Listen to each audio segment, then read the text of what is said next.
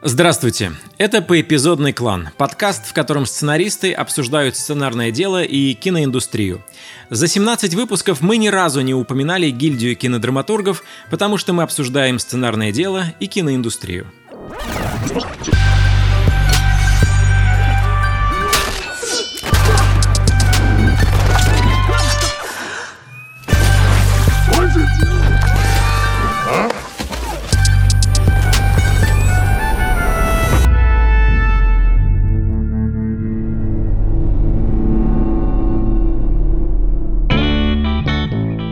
Меня зовут Николай Куликов, я сценарист, и я даю вам слово. Если наш подкаст доживет до выпуска номер 420, он будет называться «Поэпизодный план». Меня зовут Роман Кантер, я сценарист, который наконец-то понял, как ему представляться в этом подкасте. Я Константин Майер, сценарист и продюсер. А, сериал «Физрук», э, фильм «Я худею», фильм о пенисе «Показалось».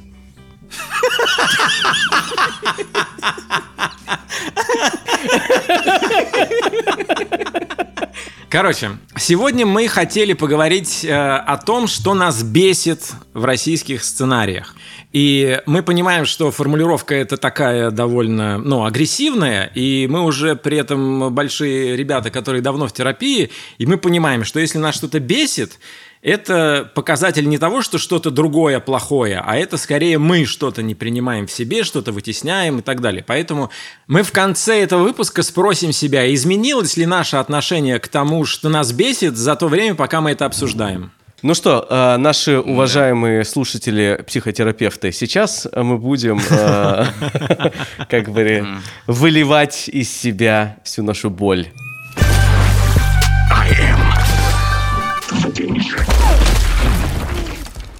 В одном из прошлых выпусков, э, когда мы говорили про миссию, я сказал, что я живу для того, чтобы из российских сценариев ушло слово «оценка». И я допускаю, что у нас есть слушатели, которые не понимают, о чем идет речь. Это такой способ записи. Например, это написано вот так вот. Илья берет коробку с видиком, открывает ее, там качан капусты. Илья оценка. Угу. Или персонаж по имени Илья говорит кому-то, да я его уже тысячу раз видел, на торрентах есть. Сергей и Олег – удивленная оценка. То есть слово «оценка» описывает, что у какого-то персонажа должна быть какая-то реакция на то, что у нас, у нас сейчас случилось, но не описывает эту реакцию никак. И такое встречается довольно часто. Почему меня это бесит? Потому что, мне кажется, сценарист, а, не выполняет свою работу до конца, и сценарист не ставит себе задачи, ну, какие-то интересные творческие вызовы, чтобы преодолеть это. В этом есть какая-то как бы механистичность письма и какая-то леность. Ты не пытаешься придумать какой-то э, емкий образ на одну строчку. Ты не пытаешься сделать так, чтобы эта строчка внесла какую-то новую информацию дополнительно. Это просто то есть, грубо говоря, если ты строишь дом, ты вот вместо кирпича иногда кладешь бумажку, на которой написано кирпич. Коль, а знаешь, что мог, бы возразить вот человек, который пишет оценки? Он бы мог бы сказать так, что актер не хочет, чтобы ты ему навязывал определенную реакцию, что у него может быть своя реакция, то есть на это, на, на, на какое-нибудь там слово или на какую-нибудь ситуацию у персонажа есть реакция, но ты хочешь оставить актеру пространство для маневра. Как правило, это единственное извинение в этой ситуации, которое ты можешь придумать. Я так понимаю, что вы два человека, которые никогда так не писали и не сталкивались с истинными причинами, почему это. Короче, от чего вообще, откуда это пошло? Давайте так, для начала, я давно так не пишу. вот, для начнем с этого. Кость, поэтому мы И вместе, поэтому мы вместе. Э, да. Так вот, это пошло из э, разных телевизионных художественных э, шоу. Комедийных. комедийных не только, наверное, на самом деле, мелодрамы тоже частенько. Вот все, все угу. э, процедуралы. Во всех проектах, во всех сериалах, где предполагается очень большое количество серий которые предполагается, что они будут идти, идти, идти десятилетиями, ты будешь как зритель жить с этими героями очень долго. Там вырабатывается за там, первый сезон, ну, два сезона вырабатывается определенный язык и в том числе актерского существования, режиссуры, ритма и так далее и тому подобное. И дальше, ну, скорость производства, она как бы возрастает, потому что там начинаются накладываться процессы, то есть с одной стороны здесь идет съемка, одновременно монтаж, ну, то есть это же одновременно происходит. И очень высокая скорость, и, соответственно, времени на самом деле для того, чтобы иногда очень точно и выверенно придумать это состояние герою, которое он должен сыграть, ну, его нет. А с другой стороны, есть актеры, которые очень точно уже знают, что они в какой момент играют. А на самом деле это на уровне рефлексов уже, как кто реагирует, mm-hmm. и зритель ожидает вот этих реакций. И плюс это на самом деле, Рома прав, это пространство для актера и режиссера для того, чтобы ну что-то новенькое там ну найти. И к нам это пришло еще в более ухудшенной версии, потому что скорость в России должна быть еще выше, чтобы это было рентабельно. То есть, соответственно, времени на то, чтобы написать еще меньше. Да, все это ради скорости, чтобы успевать, чтобы быстро писать. К нам в физрук это тоже перекочевало до определенной степени. Я сейчас даже открыл, посмотрел, я нашел 19 раз слово оценка. Вот. В одной серии? В одной, в серии, одной, в одной серии. серии. Слушай, ну хорошо, что вы видите вот. уже как долго вместе, только да, сейчас да, узнали. я скрывал. Мы в какой-то момент, мы писали, потом прям э, актер, эм, ведущий актер, скажем так, ведущий актер э, сказал, что вы мне говорите, что, что мне играть? Я что не знаю, или вы написали то, почему я должен здесь это играть? И начинается еще как бы на, на площадке, mm-hmm. когда нужно там 8 минут снять, это все растягивается. Mm-hmm. Вот, mm-hmm. и мы, конечно, ну, это было неприятно, на самом деле, это общение, потому что это все было с такой интонацией сказано, ну, неприятный. Вот, и дальше мы, конечно, шутили, что, ну, чтобы было разнообразие какое-то, давайте писать, например, там, ну, назовем Леша, вот так вот, чтобы завуалируем ведущего актера, Леша-оценка номер один, Леша-оценка номер два. Вот, потому, потому что их на самом деле было достаточно достаточно ограниченное количество. Они классно работали, они сделаны мастерски, но их ограниченное количество. Вот, это я сейчас чуть-чуть, скажем так, оправдать, откуда это пошло и почему это прижилось. Но когда я усилием, как решил, не буду больше писать оценка. Ну, вот я прям помню этот момент, не буду больше писать, хотя как бы хотелось. И это заставило мой мозг больше вопросов задавать к сцене, больше вопросов задавать к событию, и, да, и это сделало да, каждую сцену да, да. в разы лучше. Вот. И да, меня я вот научило к этому... писать в разы лучше. К этому и подталкиваю. Да, Кость, но это был просто археологический раскоп до слоя, знаешь, там, шумеров. Ты просто разобрал эту да. ситуацию просто до, до мышей. Мы теперь, мы теперь знаем, на месте чего построен старый оскол. Я рад, что пережил все это. Вы скажите, вы часто встречали? Я уже, как, конечно, не очень часто это встречаю, но когда встречаю, это меня прямо... Триггерит? Ну да, даже, знаешь, не триггерит, потому что я, я, я не бешусь, как бы, но я просто удивляюсь. То есть я сижу и такой думаю, как? Как? Типа, когда тебе присылают литературный сценарий, так называемый. То есть э, сценарий в советской, да. или как ее прозаической форме. В, в форме повести. Но у этого есть причины, очень долгие и очень длинные, мы их не будем все перечислять. Но понятно, что это сейчас уже довольно редкое явление. Однако, однако, вот я, например, последний раз, когда с этим сталкивался, это было с выпускниками в ГИКа. То есть в Авгике, во всяком случае, какое-то количество лет назад, небольшое, все еще люди выпускались с дипломным сценарием в литературной форме. Ну, давайте объясним, наверное, что это такое вообще. Все в школе читали пьесы. Да вот даже не пьесы, Кость. Вот просто представь любой литературный роман в доковском документе. Вот сценарий выглядит вот так вот. Не, бывают максимальный шаг в будущее, когда имена подписываются Вот, я про это говорю. Края. Но я тут что хочу сказать. Смотрите, на мой взгляд, в чем там эта ситуация? Дело в том, что я прочитал книжку, названная очень, скажем, неамбициозно «Записки последнего сценариста». Анатолий Гребнев. Анатолий Гребнев, да. Это, кстати говоря, хороший сценарист. Книжка очень понравилась, но там он, например, описывает, что они очень свысока относились к так называемой, это тогда в советское время, да и сейчас многие называют, Ами- американка. американка да. Оказывается, кажется, есть еще раньше, они называли итальянка. Итальянка – это что-то между. Они же, понимаете, американский сценарий они увидели только, ну, я не знаю, когда, в 80-х годах, а до этого уже итальянское кино было-то, ну, распространено, и они там были связи, в общем-то, практически социалистическая страна, и типа там Филини, все такое, Висконти, и поэтому они итальянский сценарий начали читать раньше американских. И поэтому в итальянских там тоже своя форма записи, я так понимаю, она где-то между. Но она как пьеса, скорее, скорее она как пьеса выглядит. Скорее как пьеса, да. Но, но даже итальянку они воспринимали свысока. Им казалось, что это, ну, что так нельзя. Знаете почему? Потому что мы все считали себя Вот, писателями. да. И именно драматургами, да. То есть мы писатели, мы там с дачей, мы настоящие, серьезные, большие писатели. А вот эти вот сценаристики, которые не пользуются, собственно, литературным языком, всем богатством его, всем его разнообразием, всеми нюансами текста, они, э, значит, вот такие вот паденщики, ремесленники и а, шалопаи, халтурщики, и, в общем... Но, в общем, а, вот все те, кем нас называют многие. да, наши, наши- Ну, а плохое это что-нибудь про нас он сказал?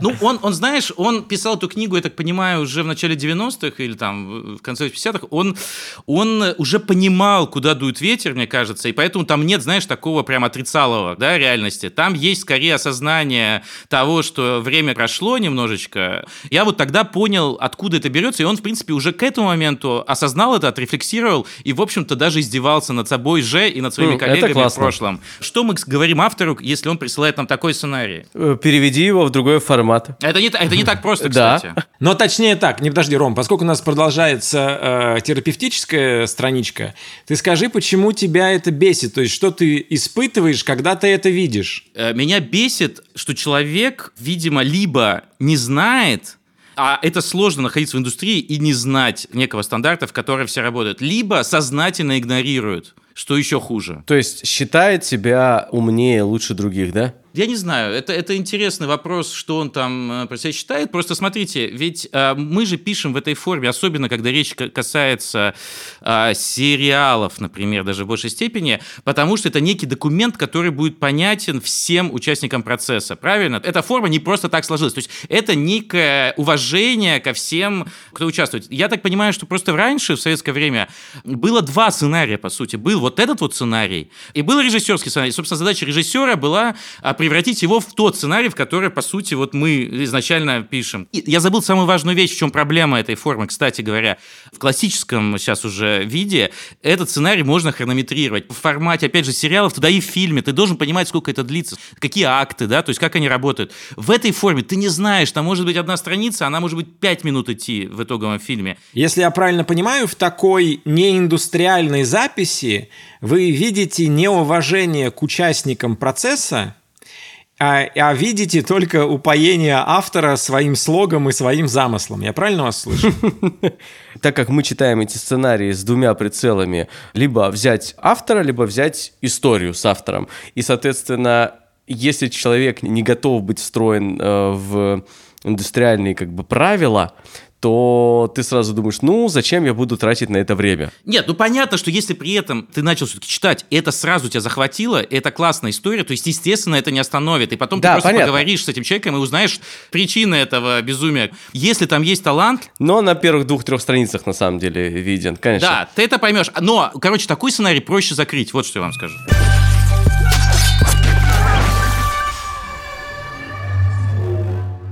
Вот какой у меня есть пункт, он на самом деле где-то даже перекликается с тем, что мы обсуждали. Точнее, это, наверное, частный случай, когда, когда литературный сценарий прорывается в э, вот эту американку. Но я это называю текстовые гробы, и вы всех все видели. Это когда ты открываешь, и ты видишь, что пол страницы сцены занимает просто литой текст. Просто литая ре- ремарка, литая, огромная, там, строчек в 12, Без- абзацев, да, без- абзацев, без- без 12 абзацев. строчек.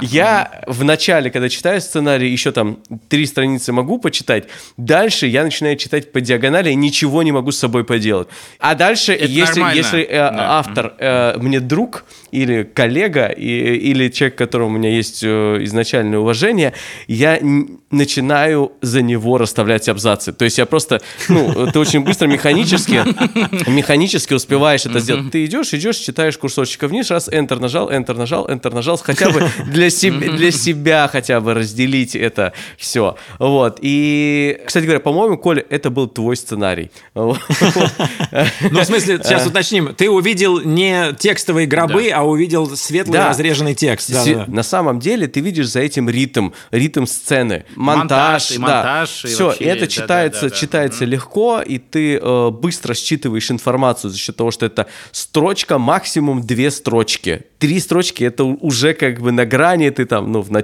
в начале мизансцены можешь себе позволить, когда еще описываешь героев, которые только-только появляются, там может быть какое-то допущение. Но в целом меня, наверное, это злит, потому что я думаю, так, ну это же очевидно. видно. Я же додумался, и вы, вы не, не хуже меня, вы тоже можете додуматься до этого или увидеть, посмотреть. Тем более, тем более yeah. раньше, yeah. ну, не так много можно было сценариев найти в интернете. Сейчас, когда, ну, просто их огромное количество в интернете на английском языке, ты можешь открыть и увидеть. Да и на русском. И на русском, да, появляется. Ты можешь уже увидеть, как выглядят сценарии хороших историй. То же самое относится на самом деле и к репликам. Когда герои начинают общаться репликами там по 10 10 строчек, э, в этот момент ты думаешь, ну, наверное, все. Да, да. Вот если взять какой-нибудь классный сценарий, там, я не знаю, там пилот я вот открывал недавно, Breaking Bad, там не бывает практически диалогов больше, ну, четырех строчек, я не знаю, пяти, ну, это максимум. Вот, я, кстати, к этому нашел, после питчинга, который мы с Колей э, провели, искали авторов,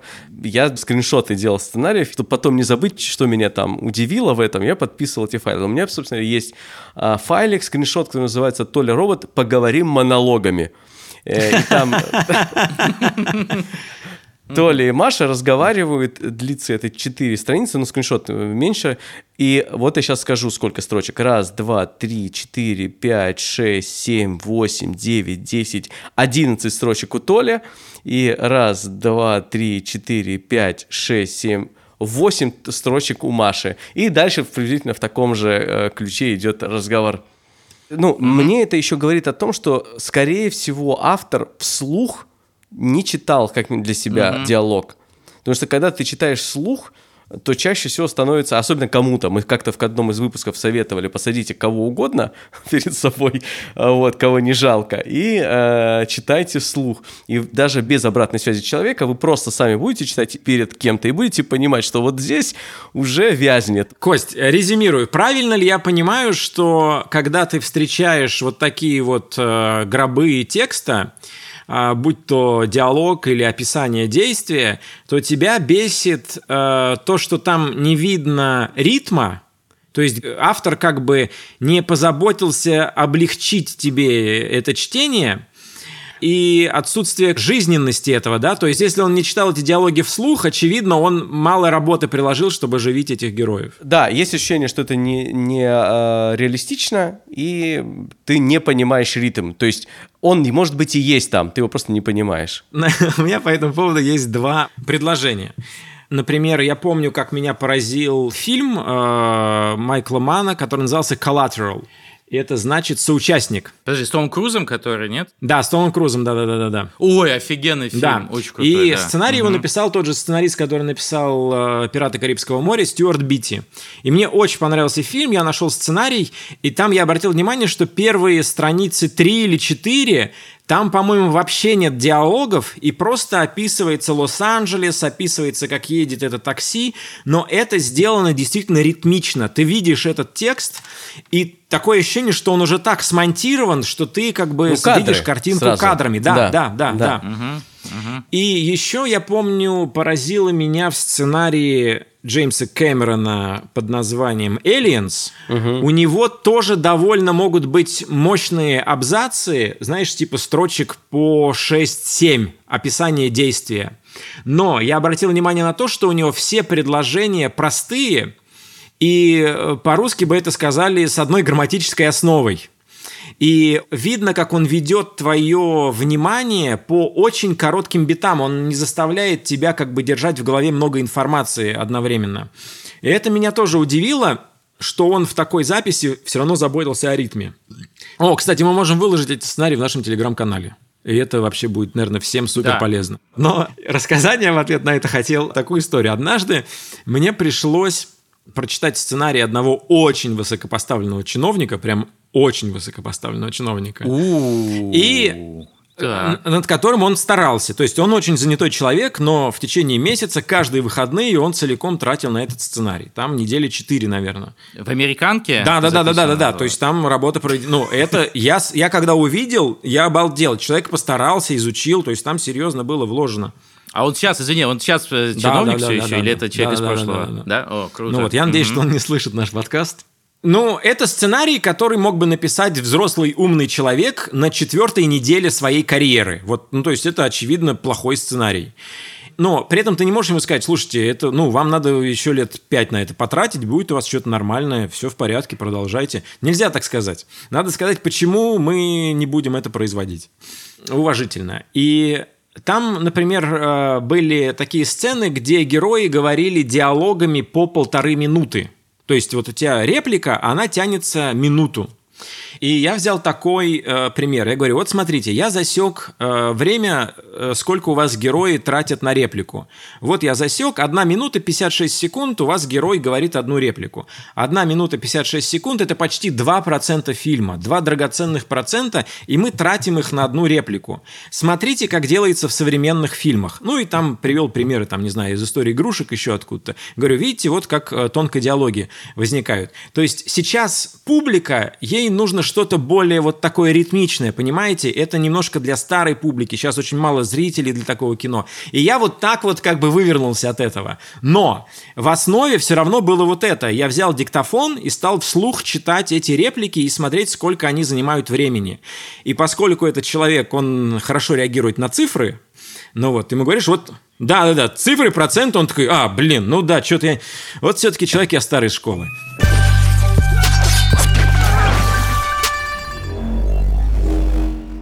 Меня бесит то, что в российских сценариях и сериалах, когда ищут конфликт между людьми, сваливаются в очень токсичные, грубые отношения, в которых не хочется находиться. То есть, когда герои начинают предъявлять друг другу сразу претензии, обзывать друг друга, говорить пассивно-агрессивно, и это создает конфликт. Ну, как конфликт это ссора, типа. Конфликт это обязательно ссора. И такое встречается очень часто. И, например, сейчас вот так получилось, что вот как раз в том сценарии, из которого я достал много оценок, там я увидел как раз и такой тоже э, ход. То есть там весь фильм довольно, ну, сценарий довольно лихо сделан, там есть прикольные вещи, есть классные персонажи, есть какие-то приключения классные. Но э, по ходу, по ходу истории мы несколько раз э, видим семейную пару с ребенком, которые приехали отдыхать в Сочи. И у них всегда токсичные отношения. Вот, например, следом из аэропорта выходит семейная пара с ребенком. Мама, смотря в смартфон. Офигеть! Егор Крид выступал позавчера, а концерт Артура Пирожкова через день после нашего отъезда. Да ты снайпер, Витя! Папа, не уверена. А как же Дендрарий, озеро Рица, девочка с упреком? Пап, молчи. Все, это вот семья, которая вошла в наш фильм, который вроде про приключения, про любовь, там тоже есть главная семья, у них есть свои проблемы. Она вошла в наш фильм просто, чтобы быть какими-то гадкими упырями. Хотя ничего не мешает создать конфликт в семье на основе каких-то теплых чувств. Ну или хотя бы, ну как бы искать конфликт не в токсичной и пассивно-агрессивной интонации. И, например, для меня образцом обратного типа динамики мне э, очень нравится сериал «Санта Кларита Дайет». Это ситуация, в которой жена становится кем-то вроде вампира, ей, чтобы жить, нужно есть человеческую плоть. А муж ее поддерживает. И при этом про это знает их дочь. И ей тоже не нравится эта ситуация, но она тоже включается в, как бы, в битву за будущее мамы. И они могут быть не согласны, у них могут быть разные планы э, на то, как решать проблему, но это все равно остается миром и отношениями, в которых хочется находиться. Да, это бесит. У меня на это есть формула для того, чтобы такие диалоги не так часто у меня появлялись. Такие диалоги, где конфликт это ссора. Конфликт это в любом случае какая-то разные ценности, или там разные цели, или разные планы. Ну, то есть я определяю для себя то, на чем строится у меня конфликт, просто именно содержательно. И дальше добавляю плюс, например, плюс уважение, или А, плюс любовь, или плюс дружба, или плюс поддержка. То есть то, что объединяет этих людей, то, что заставляет их быть вместе. Э, Это мне лично не позволяет скатываться в простой как бы ссору, потому что у них есть что-то важное для них обоих, например, там дружба, э, и они не хотят ее потерять, и поэтому они всегда э, своих целей разных или там отстаивания своих интересов будут достигать таким путем, чтобы не разрушить это общее. Вот всем советую, особенно тебе, Рома. Да, особенно мне, видимо, да, да. Смотрите, у меня есть по этому поводу тоже своя телега. Мне кажется, герои могут находиться в токсичных отношениях. Там может не быть теплоты или какой-то ценности, если там есть не конфликтная ситуация, а истинный конфликт. То есть, что за этим скро- кроется что-то, что-то большое, что мы потом разрабатываем. То, что ты сейчас описал, это вот, как я это понял, это часто бывает ситуация, когда люди просто непонятно почему в конфликте. То есть, они как бы просто вот так общаются, и это никак не уточняется, никак не разрабатывается, никак не решается. То есть авторы делают а, своих героев уродами, чтобы у них был конфликт, потому что умные книжки или умные люди сказали, что в сцене Да, должен быть конфликт. Именно. Именно, именно, именно. Вот это самая точная, как бы, короткая формулировка того, что я пытался Но при этом, да. что меня бесит, я подчеркну, что именно такой род конфликта, когда люди просто орут друг на друга э, как бы с сарказмом, с пассивной агрессией, с оскорблениями, это идея с ближней полки. Потому что ты можешь... Вот, при, вот пример, который я привел, где семья выходит в аэропорту Сочи и произносит три реплики, ведь можно сделать эту семью таким же раннером, Коль, давай раннер уточним, что такое раннер. Это вещь, которая происходит, периодически мы возвращаемся по ходу Да-да-да, это шутка, которая время от времени повторяется в сценарии, ну, в истории. Белка из ледникового периода – это один из самых Да. классических примеров раннеров, комедийных раннеров, да. Мгм. И представьте, например, вот так же в Сочи, и, кстати, очень приятно, если будут слушать нас э, авторы этого сценария, потому что в нем есть очаровательные вещи. А, в Сочи приезжает вот эта семья, и что если они безумные фанаты Сочи? Нет других фанатов Сочи более ярких, чем вот эти вот. И у них каждая сочинская какая-то херь вызывает бурю восторга. Они солнце не видели 17 лет.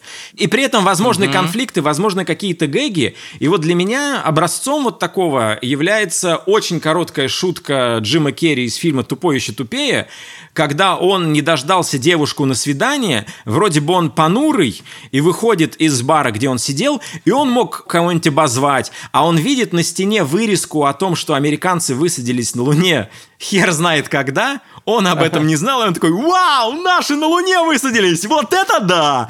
И таким образом глупый человек глупо себя проявил, тоска его осталась, но при этом в, здесь есть какой-то, ну, какая-то такая эмоция, с которой хочется находиться, а, а не та, которая тебя отталкивает.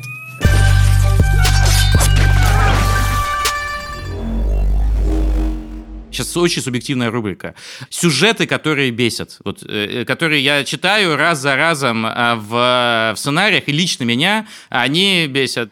И больше всего меня бесит, я не знаю, это совпадение такое, или действительно это так часто. Но я это, вот сколько я в профессии, и вообще еще начиная с киношколы, ну, и, прежде всего в киношколе это началось, и дальше только усилилось.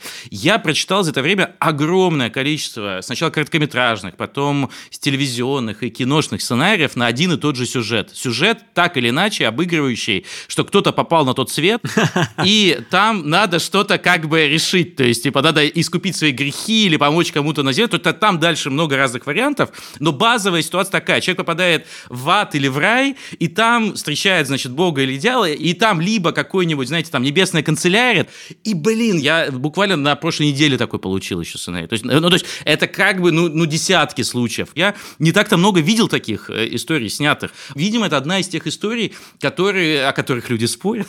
Не один, не два, а много которых- лет. Или ты, или ты не здесь должен. Ага. Да, ну то есть это та история, которая почему-то всем приходит в тот или иной этап, э, период их жизни. А почему тебя это бесит-то? Ну, потому что они дурацкие все. Ну, то есть для меня как? Вот если ты оказался вначале в аду и в раю, а дальше занимаешься после этого такой, типа, герой такой, ну да, да, ад, рай, да, окей. А, значит, чем мы занимаемся? Мишей из Метищ мы занимаемся после этого. То есть он как бы переключается от фундаментального осознания главного вопроса во вселенной, есть рай или ад, к решению каких-то абсолютно будничных дурацких задач. То есть для меня это настолько несопоставимые такие масштабы и очень такой, знаешь, широкий жест, такой широкий шаг. Я сразу буду писать о добре и зле, да? Именно, да да, что очень-очень жирный заход для захода, как бы, понимаешь? Этот тип истории, я не могу сказать, что меня прям бесит.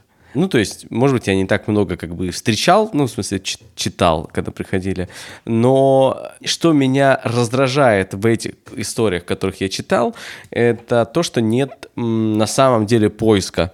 Ну, то есть это ча чаще всего угу. просто перевертыши.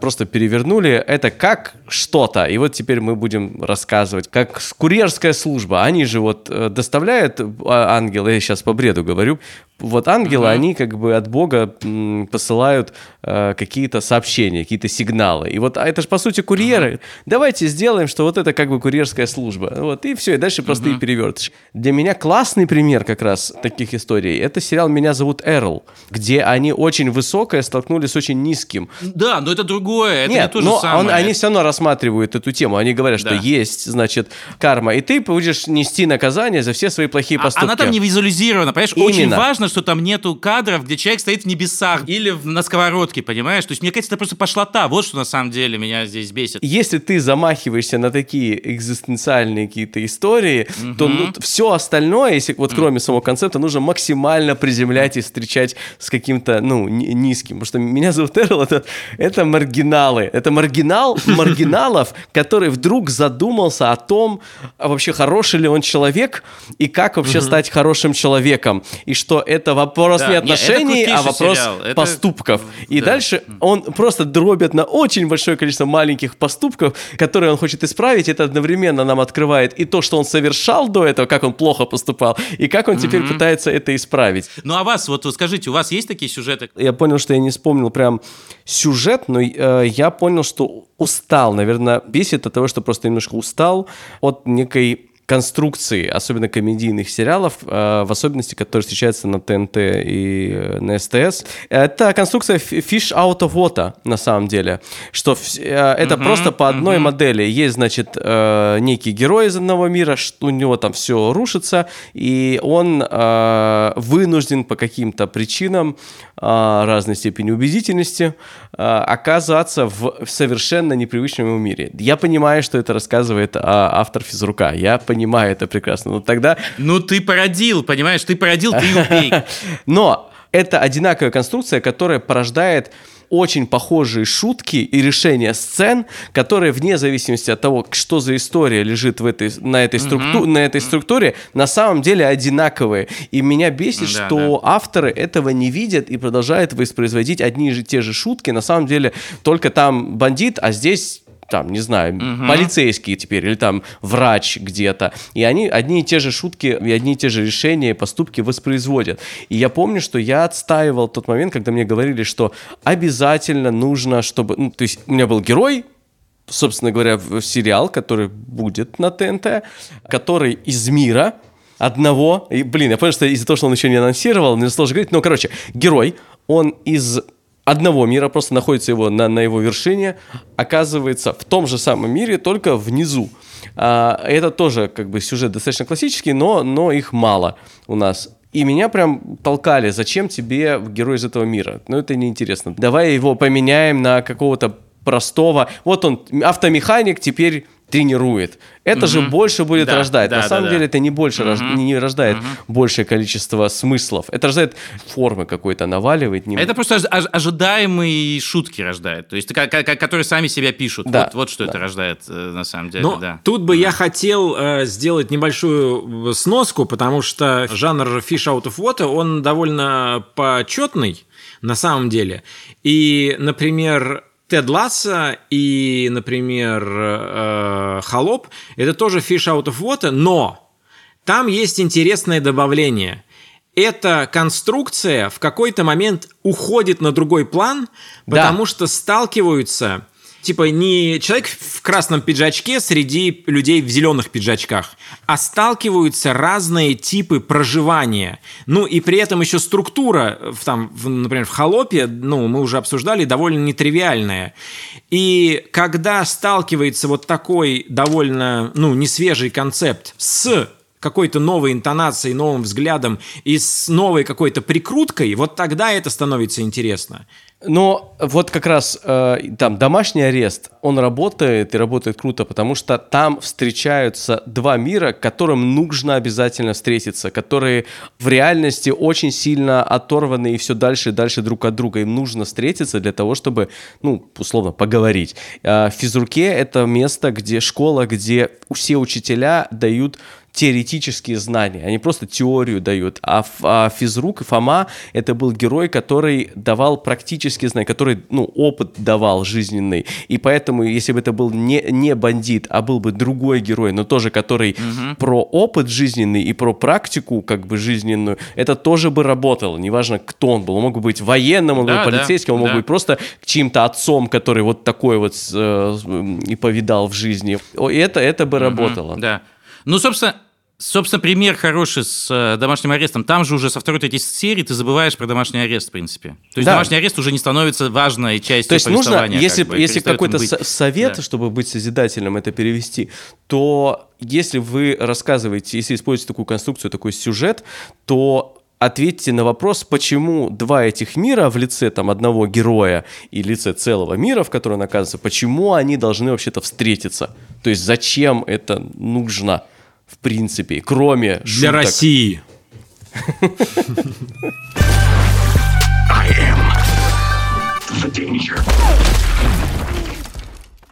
Ну, слушайте, как вы себя чувствуете после того, как мы, скажем так, проорались? Да, отлично. Я, я э, во-первых, я хочу, чтобы мы регулярно возвращались к этим выпускам, чтобы было, что нас бесит. Да. А, это, кстати, ранен, выпуск, это а, раннер. Часть это вторая, раннер, часть третья, волюм, волюм 2, волюм 3, волюм 4. Классно было все это проговорить, а, потому что в бесконечных разговорах на кухне это все выглядело по-снопски и неконструктивно. Неконструктивно, потому что ты, ты мог это менять только ну, в очень ограниченном м, пространстве, ну, в отрезке, только там с авторами, которые работаешь, с людьми, с которыми э, коммуницируешь, но это не такой большой круг. А сделать некое усилие для того, чтобы сказать, вот, ребят, ну вот это ну, не хочу я встречаться с этим.